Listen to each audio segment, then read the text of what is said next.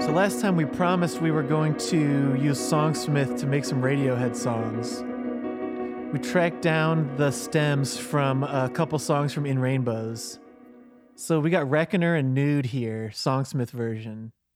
I think the Reckoner one's kind of a shame because there's a bunch of drum bleed in the vocal takes, so it didn't turn out quite as good. Maybe we should start with that one, huh? That made it a little easier to line it up. Because what I had to do is figure out when I had to start it to get it to line up with the count in on Songsmith. There's no way to import the MP3 and like move it time wise. And once you that's so record it, like it won't quantize it. There's no way to get it off the beat. So especially with nude, it was difficult because that's like a rhythmically basically like, interesting no, song. Is there no um no tap tempo? there is a tap tempo, so I got that lined up eventually. But it's a matter of pressing play at the right time because I don't think the MP3 starts on a bar, Yeah, that's a good point. and the vocals for nude come in on the three, I think, or the four. Yeah, I gotcha. So the thing has no idea what to do with it. But nude came out really well, I think. Yeah. Well, well let's uh, let's get into Reckoner here first, just to check it out.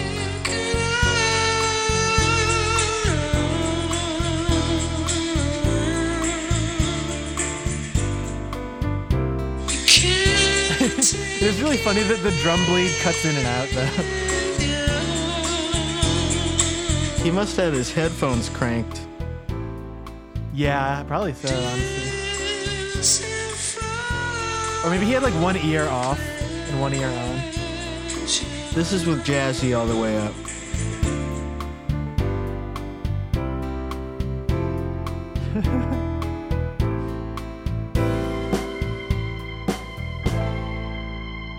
And Jonny Greenwood killed it on that one.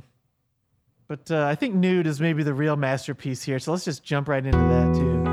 Don't get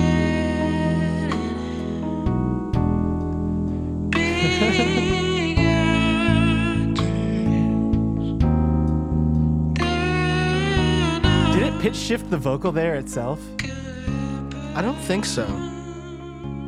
Once I got it lined up, it kind of got the chord progression. Yeah, it kind of like. It seems like some of the changes are right.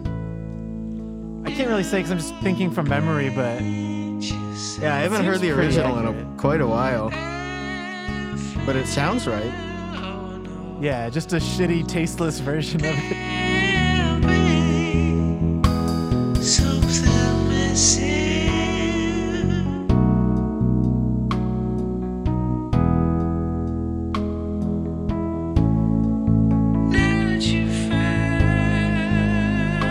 Like the Peabo Bryson version.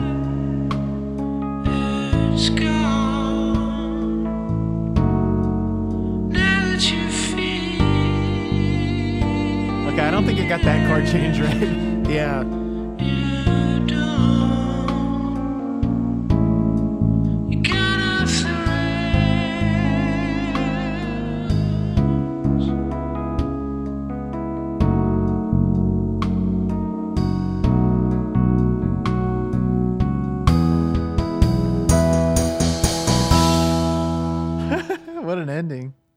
that ending should have been in the original song. Yeah. I think all of it should have been. Radiohead should start doing the live version of Nude like this now. In 2028, when we get In Rainbows, the deluxe version, which better be free. If they make it not free, I will make a stink. Writing it in my calendar to make a stink when they don't make it free for the deluxe one. But yeah, they're betraying their own values. they should have both of those pigs. both of those songs that we made on uh, Yeah. on the deluxe version. Those versions should be in the normal track list, and then the originals should be the bonus tracks. Yeah, that is how it should be.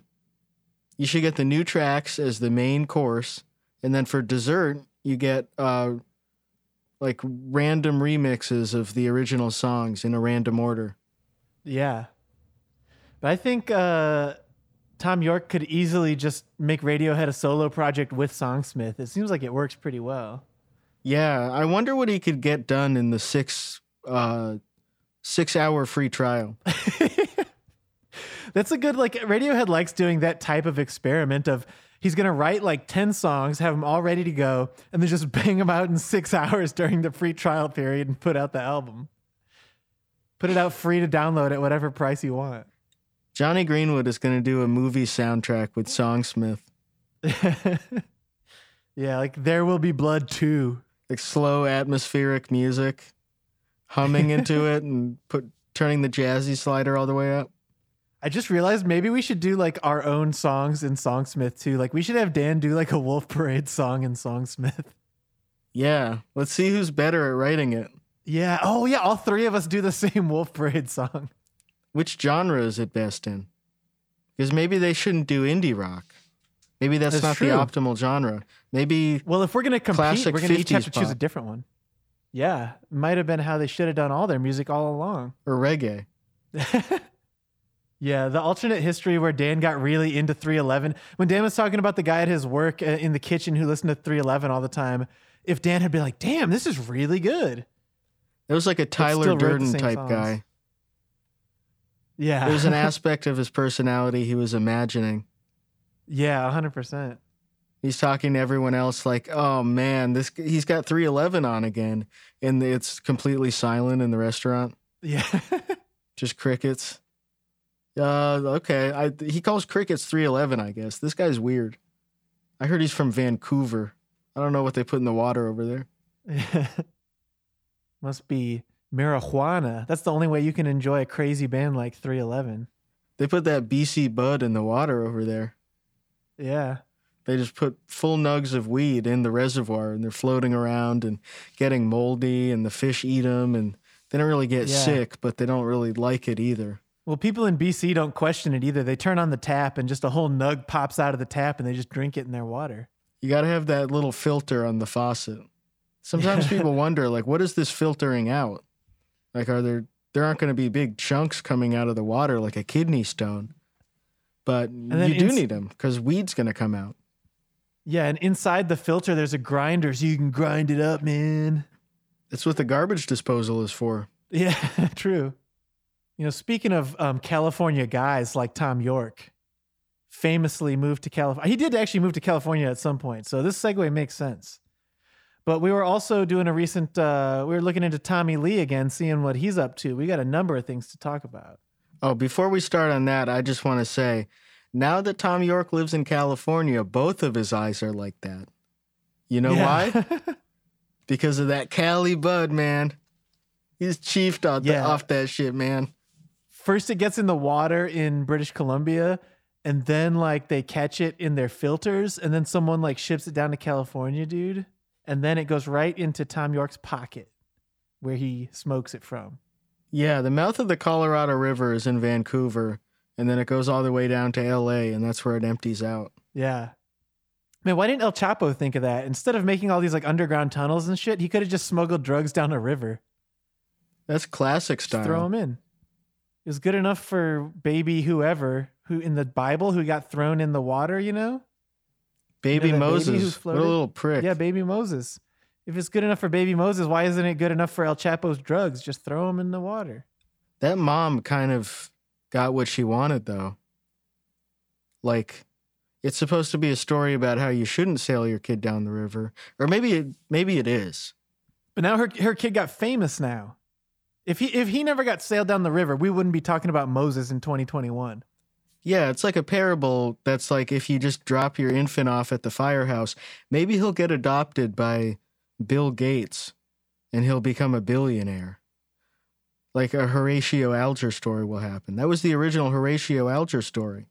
The baby Yeah, gets true. found in the reeds and it gets adopted as an Egyptian, gets to hang out with the pharaoh. It's kind of a good idea that would still work today. If if you just have like a thousand babies and try to drop them off at very rich people's homes, eventually one of them's going to take. And then once that baby becomes rich, you can then mooch off it for the rest of your life. Yeah, imagine how much clout that would get you. If you had a baby dropped off at your doorstep like Harry Potter and you took it in and like posted it on Instagram, that would be huge for like Chrissy Teigen getting your reputation burnished. Oh yeah.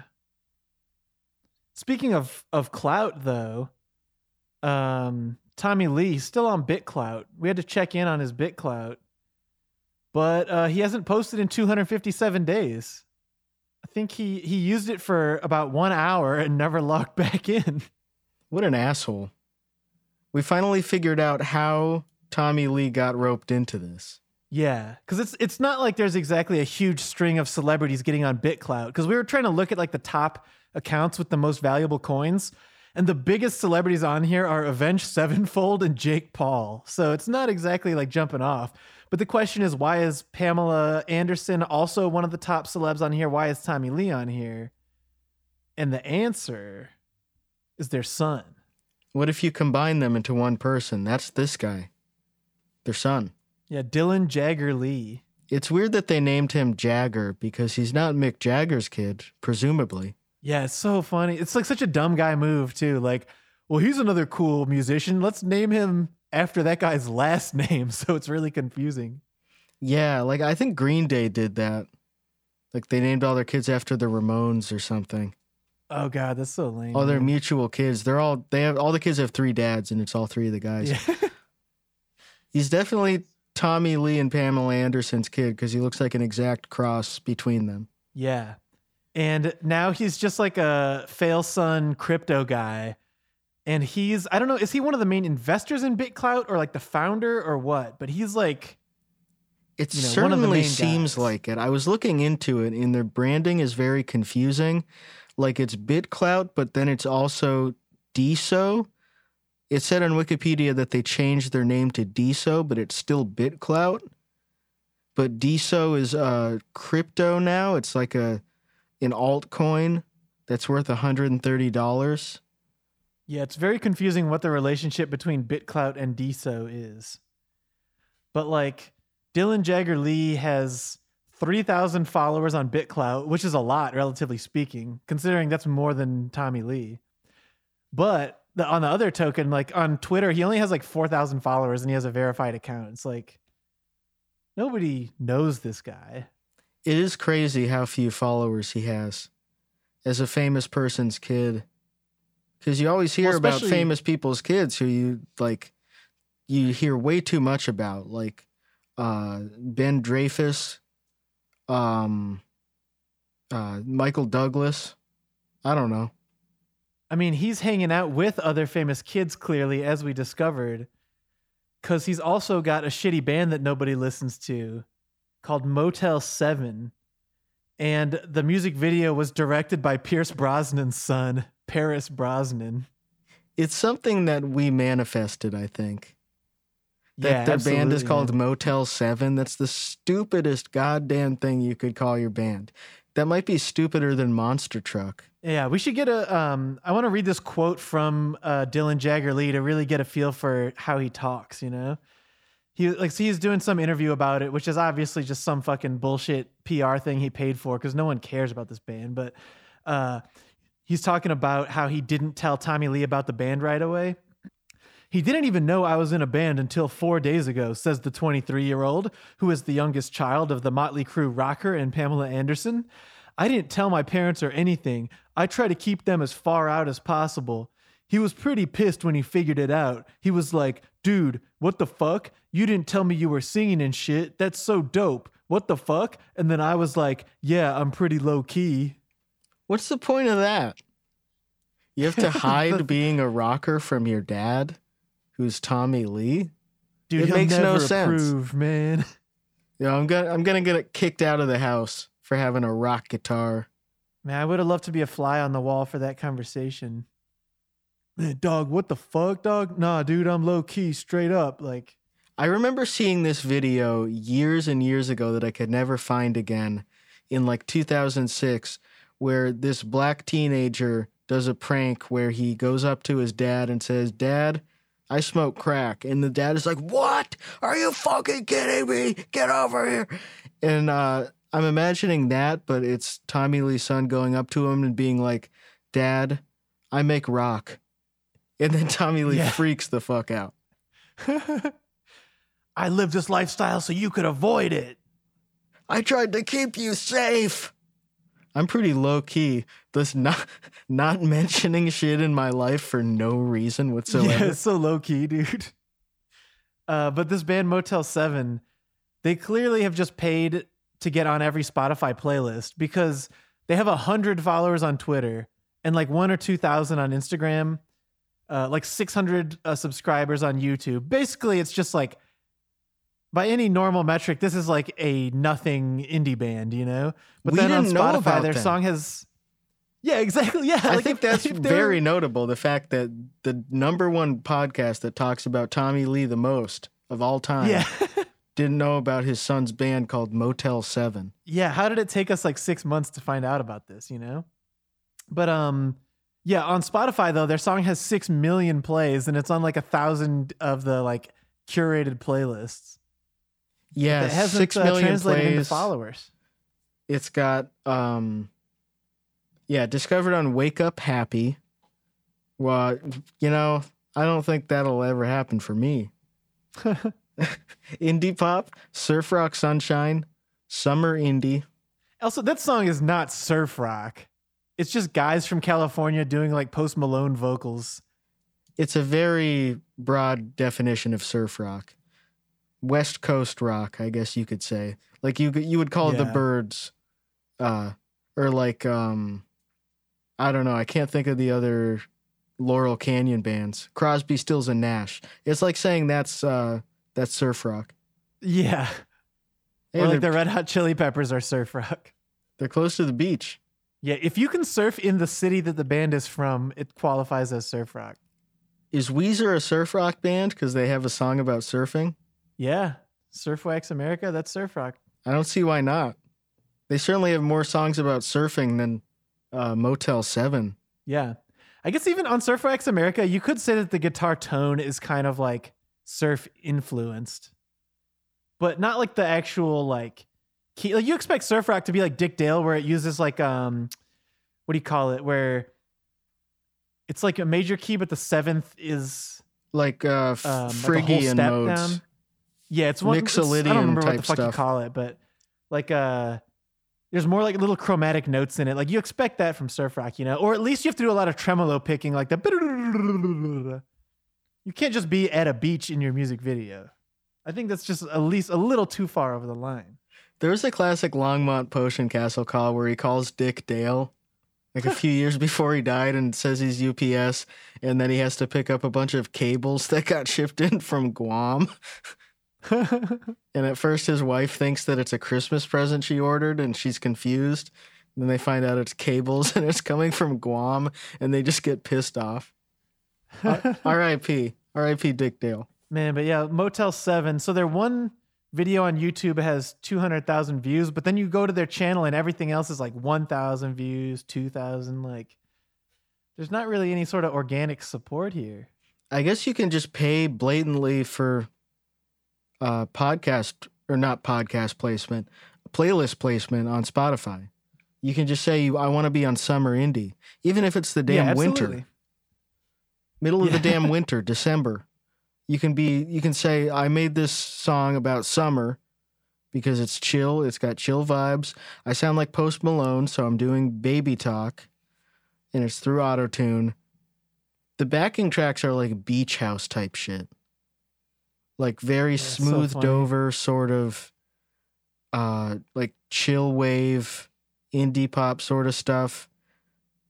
That's just commercial music. It's for a car commercial. Or like one about bird scooters, probably.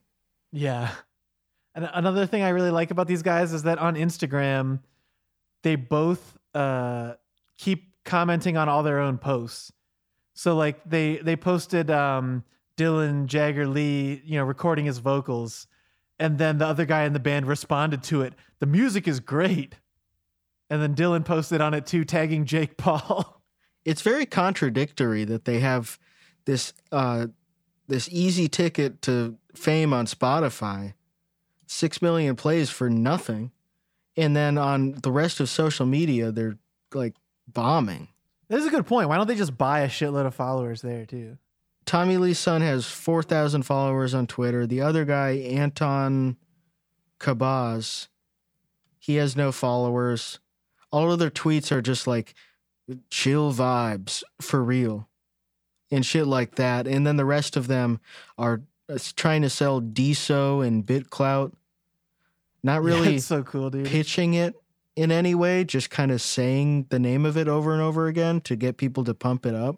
I'm glad that you brought up how they just post stuff like chill vibes because that's what everyone posts on BitClout. Like the more I look around, there's no like gen- like genuine community on BitClout. So every post is things like vibes are high, run this up, fam.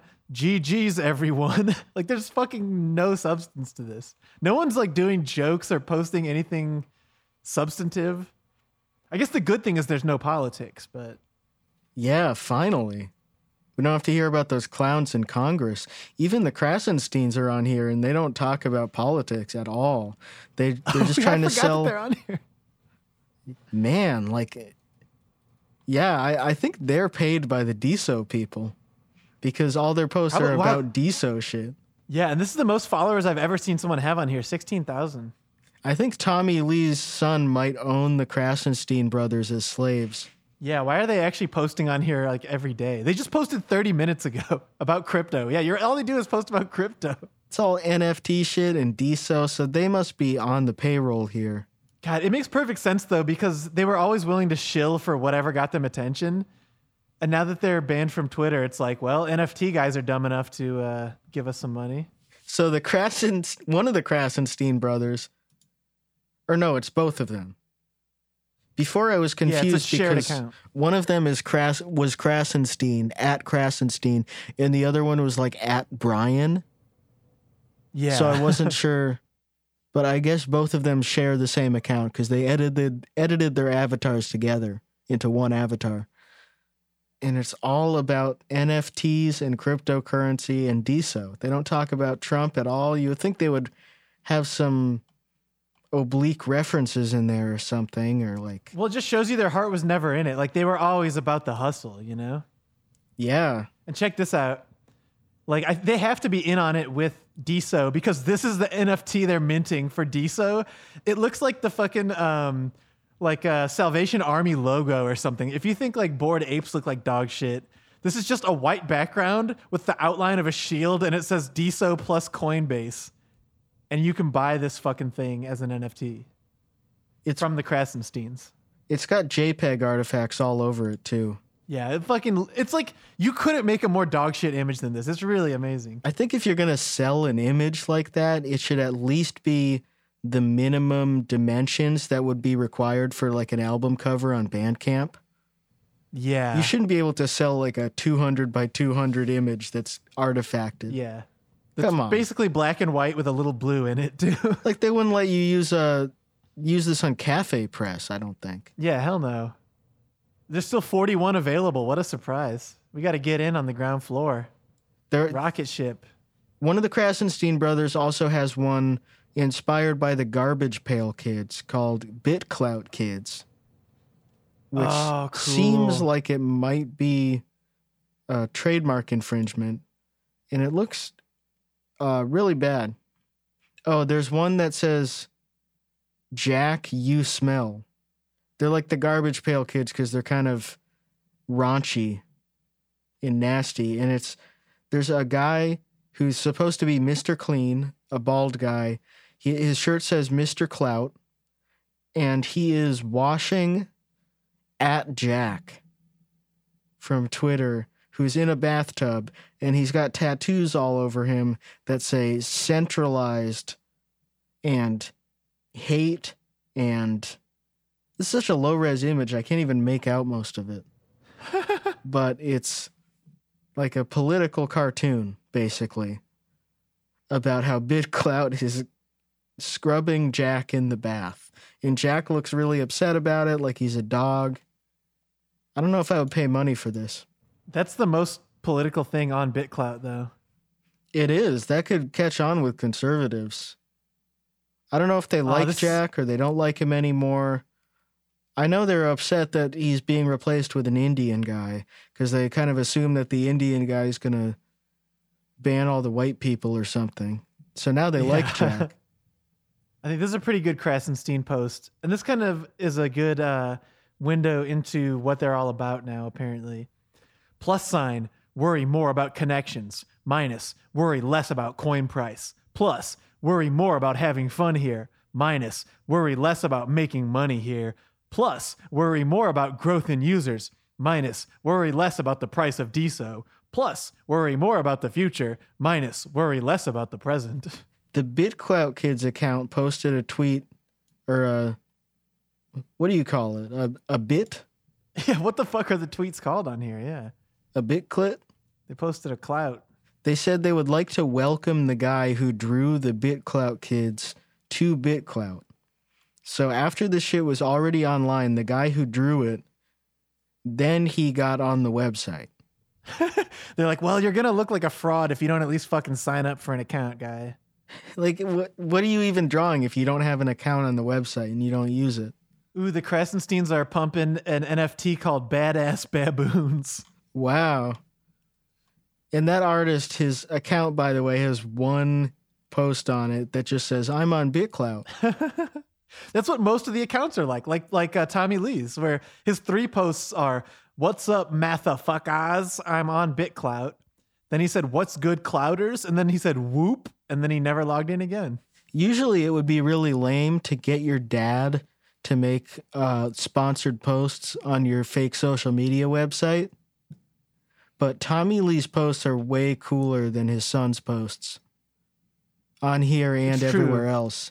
Because his son That's is true, like- weirdly horrible at PR. It's you can tell that incredibly Tommy Lee amateur. actually signed in once to write this stuff because only Tommy Lee would- write mathafuckas and whoop with like 15 O's and shit. Like it's clearly actually him. But then you go to the Pam Anderson page on here and it's clearly not her. Like it's all black and white pictures of herself from the 90s and meaningless pablum like, hello, everyone, heart. I have been writing, traveling, seeing family, and enjoying life. This community is strong, heart. so is that Oh, the sometimes kid? she just posts a heart and that's it. I don't. Maybe so, right? Like I don't know. If it's him, that would be really funny because some of these pictures are like her with no bra on yeah. and you can see her nipples. And if that's her son posting that for clout, I mean, it could just. I assume that she actually has like a competent PR team where it could just be whoever runs like her Twitter and shit also runs her BitClout, but who knows? she needs a competent PR team after being roasted in Borat. Yeah. She still hasn't recovered from that. That was humiliating for her. you need to get Borat on BitClout. She has her own NFTs too. I am so ready for that shit to pop. Yeah, man. Like every single person who has more than 3,000 followers on social media has an NFT now. And eventually people are going to stop buying these. It's going to hit the point where no one's willing to buy it at the current price because they don't think anyone's going to buy it at a higher price later. I mean, basically, what I want to happen is just the government to actually take it at face value that these things are assets that are worth what they claim they're worth and just start taxing people on like $8,000 per picture of a monkey they have. And then the price of them's going to plummet really quick, you know? Uh, too bad our government's incompetent, though. But if they just started regulating this shit, it would immediately explode. Wow, Pamela Anderson has so many reply guys on here. First reply, the Krassensteins. Wow, I guess they're simps. Dylan Oh, of course, Jagger Lee. Dylan. Yeah, he's replying to everything of hers, of course. He's kind of a simp for his mom. Everyone's replies to Pam Anderson are just hello, hello, hi, hi Pamela, how are you? Like no one fucking uses this website for to actually talk, man. Pamela Anderson posting NFT, any NFTs I should look at to buy. I think that's the ultimate bait for horrible replies. because you've got like the platonic ideal of the woman that guys get horny for. You've got the NFTs, which is going to get you half uh, freak people. You're going to get half uh, like bots that say Elon Musk Ray Bans 10% off. Yeah. Combining those two things, if this was a real social media website, it would have blown up. But it's mostly just links to really stupid images. Oh, this is a great one. Uh, when she posted just a heart, someone whose handle is the Dallas Cowboys replied, "You like the Cowboys, babe?" It's not the verified Dallas Cowboys.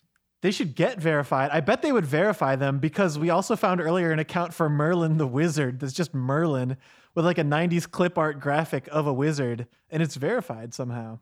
It's got to be him if it's verified. And it's never posted and the its bio says better than Dumbledore in almost every way.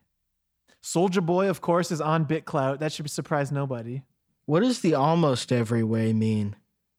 Is Yeah, it is it that know what's- Merlin's not gay and he wishes he was gay like Dumbledore?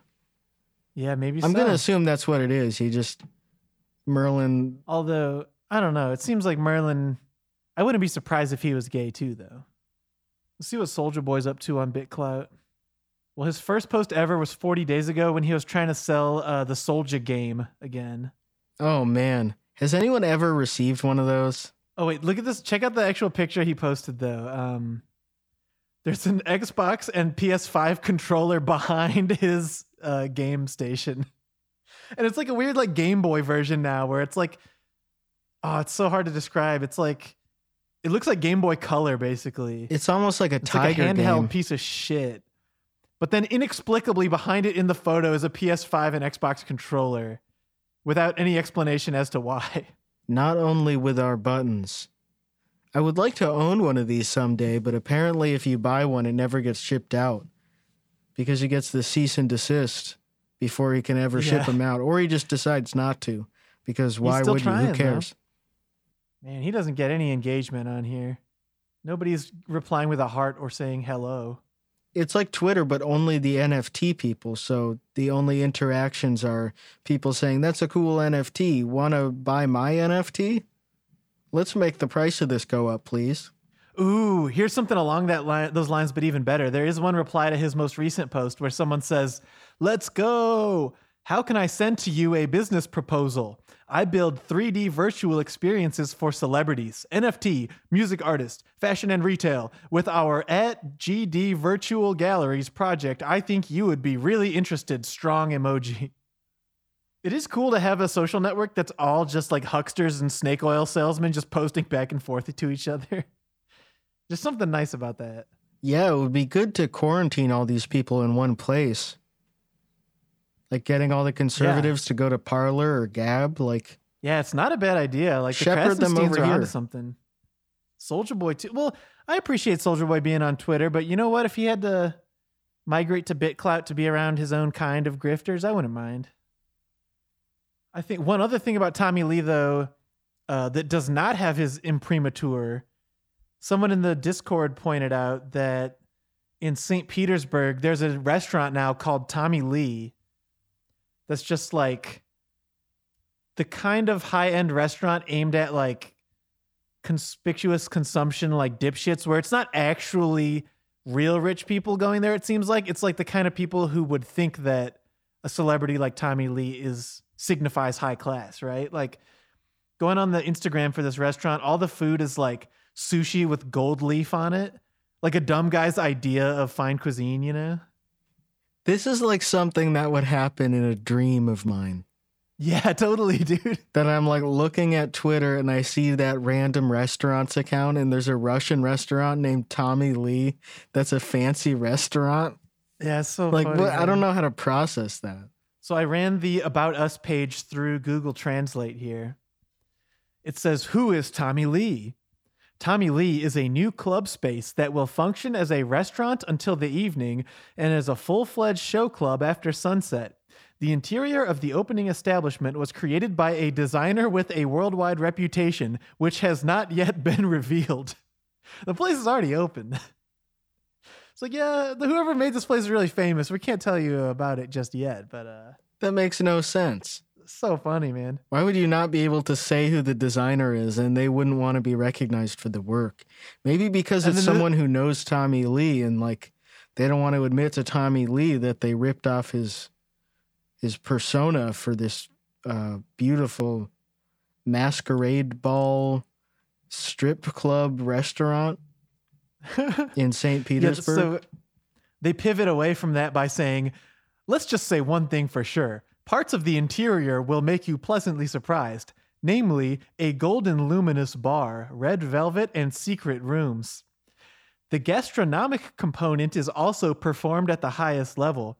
The creation of the author's menu was undertaken by the recognized chef, the owner of the Scandinavian analog of the Michelin Award, the White Guide Nordic. And once again, they're not actually telling you his name. I won the White Guy Nordic Award. Yep. Exclusive interior space will not leave indifferent even the most sophisticated guests. It's all about the details. Glowing onyx bar counter, panels from natural stones of gold color, secret rooms. Mirrors will open you veil the secrets of the world of the mysterious Tommy Lee. A recognized chef is responsible for the gastronomic part. The owner, Scandinavian White Guide Nordic Award. and it goes on one more paragraph. The restaurant's cuisine alone is compelling reason to visit. Tommy Lee's atmosphere will make you want to come back again and again. Self dance and music shows, unusual performances, bringing in the world's top artists and premium services, as well as modern technologies, light integration, matrix ceiling with light wave effect, LED surfaces throughout the club, and special effects on the dance floor for a complete immersion in the club atmosphere. The promoters who also worked with Set, Cameo, Live 11. Wow, they have lights. Yeah. Sounds classy, dude. It does look cool in is- here. This is the type of bar where Tommy Lee met Pam Anderson in his autobiography when he like ordered a bunch of shots of Jaeger or whatever and walked him over to her table. Probably happened in a place just like this. And she threw up. She took one sip and threw up all over. and they knew it was love at first sight that would last a couple of years. The logo design is interesting. It looks like they were going for a Tommy Hilfiger type thing, like Tommy Bahama, or like it. Like the font kind of reminds me of Calvin Klein. It's like a '90s fashion type logo. Yeah.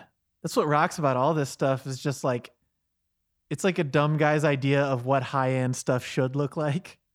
So this is where we're really missing Dan's perspective today though cuz he could probably clue us in better on like the culture of this type of Russian nightclub, but but alas, you know. He probably played here. Yeah, he just never told us. He was Yeah. saving it for a big surprise. Yeah, he never mentioned that that he played at a. Actually, he actually had a residency for a couple years at Tommy Lee. Yeah, operators live at tommylee.ru. Tommy Lee really owes this place some gigs, I think. He's doing free posts for his son on BitClout. He should uh this would help his image. Yeah, absolutely. It's word of mouth. People are going to say, "Wait a minute, there's a guy named Tommy Lee who's a musician who's named after this restaurant." And like honestly, if if Tommy Lee scrolled through the Instagram account for the restaurant, I think he would go fucking nuts. Like he would actually love it though, because like all the gold flake all over the food, the gold leaf, whatever you call it. Uh, and then there's also some pictures of just like two women who are sort of vaguely in lingerie, like kind of next to each other, like they're gonna have a pillow fight or something. Just like a dumb guy's idea of something really seductive, you know. And like the post, the post on the uh, or sorry, the text on the post of the girls who are sort of like silhouetted and whatever, it says, "Are you are the best for you enough? I will make sure that you have everything you need tonight, but in return, I will ask for your complete dedication to the evening. I am sure you will continue to recall these moments with Tommy for a long time." There's a DJ or musician that plays here all the time and he's on the posters and his name is just Jeff. That's so cool. There's one named Goom Gum. Maybe Jeff Cortez is a with a really K. exotic name in St. Petersburg. It probably is, yeah. Like, ooh, he must be from America. Oh, here some of the posts on Instagram are like ostensibly signed by Tommy. The one with the sushi and the gold leaf uh, says, "I propose to make all your wildest gastronomic desires come true. Drop your shyness. You deserve the best. Let there be only luxury in front of you. Looking forward to dinner tonight, Tommy." I think an issue here is that Tommy Lee is very open about his love of Jägermeister. So if he's talking about gastronomy, I don't know if I really take his opinion seriously. Yeah, they need to at least just add like chicken strips to the menu and just charge for like 50 bucks for it and put a shot of Jaeger on the side. I think that would like coax him to actually visit. I think it should have all the same entrees as that Troop restaurant where they do the national anthem on the hour. Oh, yeah, that place rocks. It should be like the badass burger that's soaked in whiskey. Oh man, I just noticed also they have another Instagram post of two girls kissing and their faces are blurred out. It's basically just the classic dorm room poster, but censored. So badass, dude. Maybe that's a law in Russia. Like in Japan, the genitals have to be pixelated. In Russia, if two girls are kissing, you have to pixelate it so you can't tell what's Yeah. happening. It's uh, there's plenty of uh, anti-LGBT sentiment over there. They got to blur it out because it's too much. Tommy Lee's got to go over there and come to this restaurant and say, "You guys got to stop with that stuff with the LGBT. You guys got to chill out." And they'll listen to him because he's the guy. He's Tommy Lee. It's like if Dave Thomas or Colonel Sanders got on TV and said, "I want everybody to just chill out and stop getting so mad about politics and stuff." People would have to listen because those are the most trusted voices in our country. That's right. That's the guy from the logo. Yeah, they should actually put Tommy Lee's face like winking on the on the marquee outside. I would like a little chibi Tommy Lee, like a big boy type statue, shrunken down. He's got big eyes and Tommy San, Tommy Chan. yeah, Tommy Chan. They should open one Man, of these in- in Japan too. In theory, it would be fun to go to this place as a bit, but in reality, I'd be so uncomfortable there. Like that sushi is probably like pretty shitty and costs like five times as much as it should. Like there's no way this place is actually lives up to what you'd have to spend there, you know? I would love to eat some Russian sushi while listening to Goom Gum and Jeff. like these Turkish DJs who come up. Groove Jack. That's one of them, Groove Jack. Cool. I, I mean, those guys I'd probably rather listen to than Motel 7, so. Yeah, I think Jeff is a much better name than Motel 7. It's so stupid. You can imagine what they were doing. They were probably doing the road trip that they wrote that song about, the song Are We There Yet? Which is, that was already that movie with Ice T or Ice Cube, whichever one Yeah. it was. Ice Cube. Ice Cube, yeah.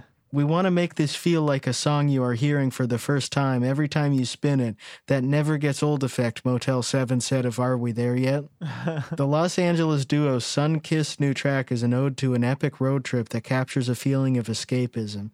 So it's like, Yeah, when you're Tommy Lee's son, you really need a feeling of escapism from your easy life where you have to do nothing except shill your cryptocurrency online. it's the E1 episode about Sideways. It's, Yeah, it's that basically. road trip.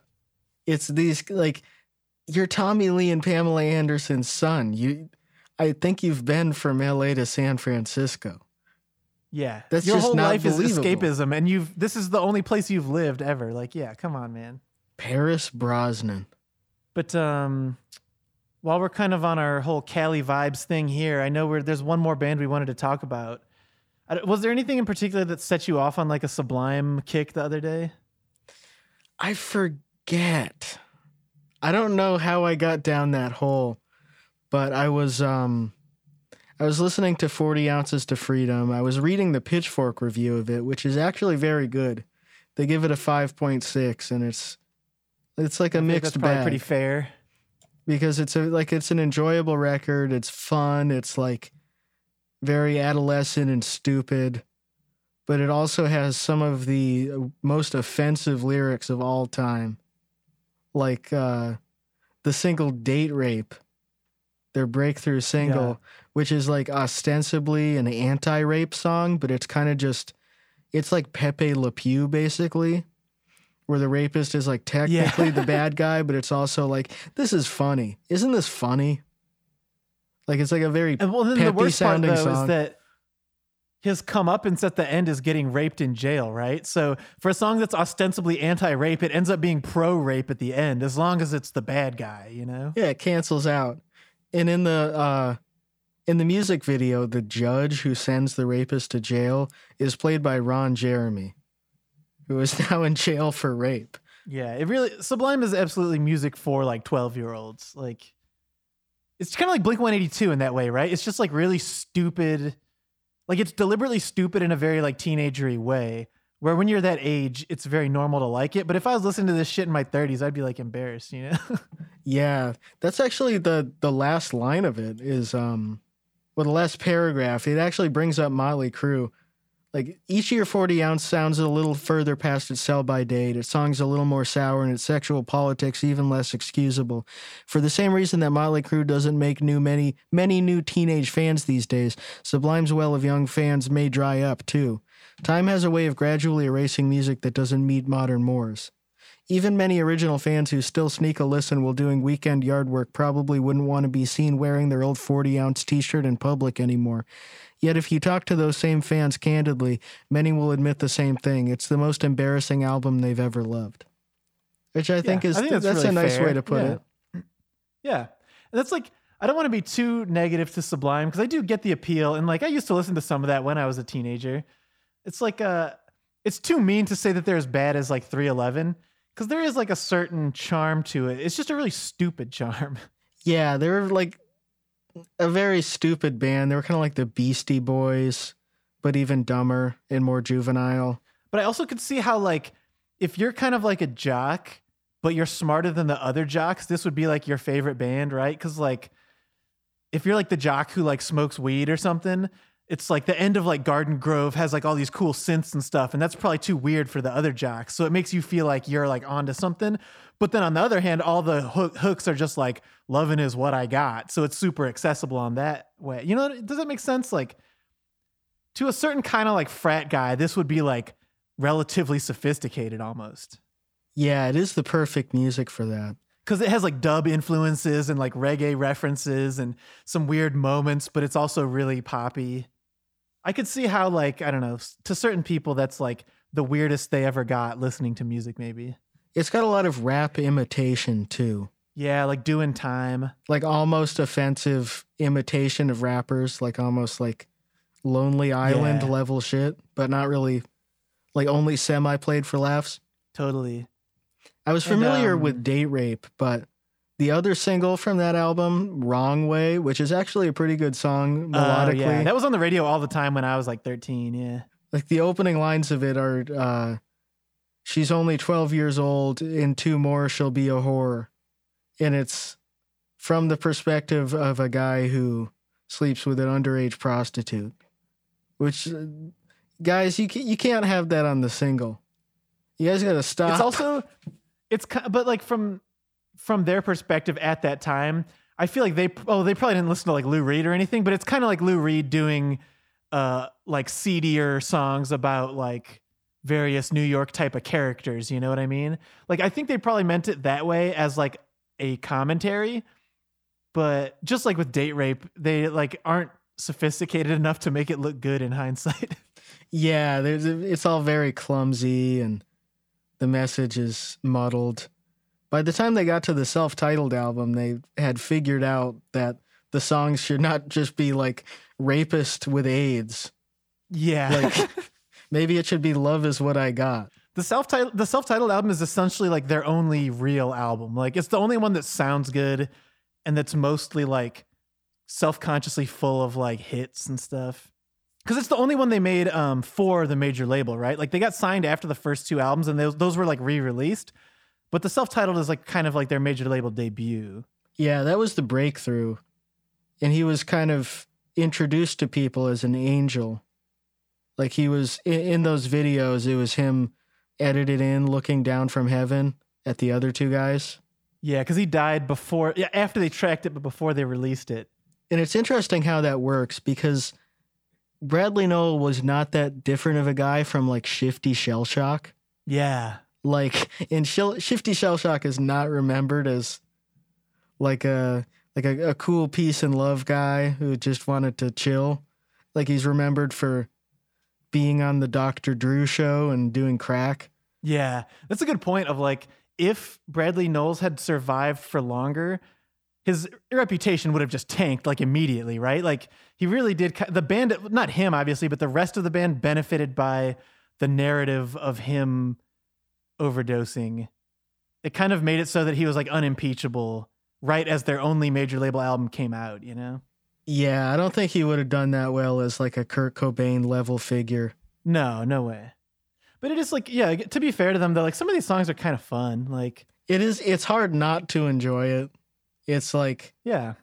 40 ounces to freedom. The song is a good song. The smoke Yeah, two joints cover is fun. I used to, uh, you know, they were in Tony Hawk back in the day, like Seed or whatever it's called, and uh, Saw Red, their song with Gwen Stefani. Like, yeah, there's like some charm to that stuff. It is now that I th- like more and more that I think about it. If you asked me a week ago, I would have said they're like 311. But now that I'm talking about it, I feel like they're really similar to Blink 182 at the end of the day. Just like fun, stupid music for teenagers.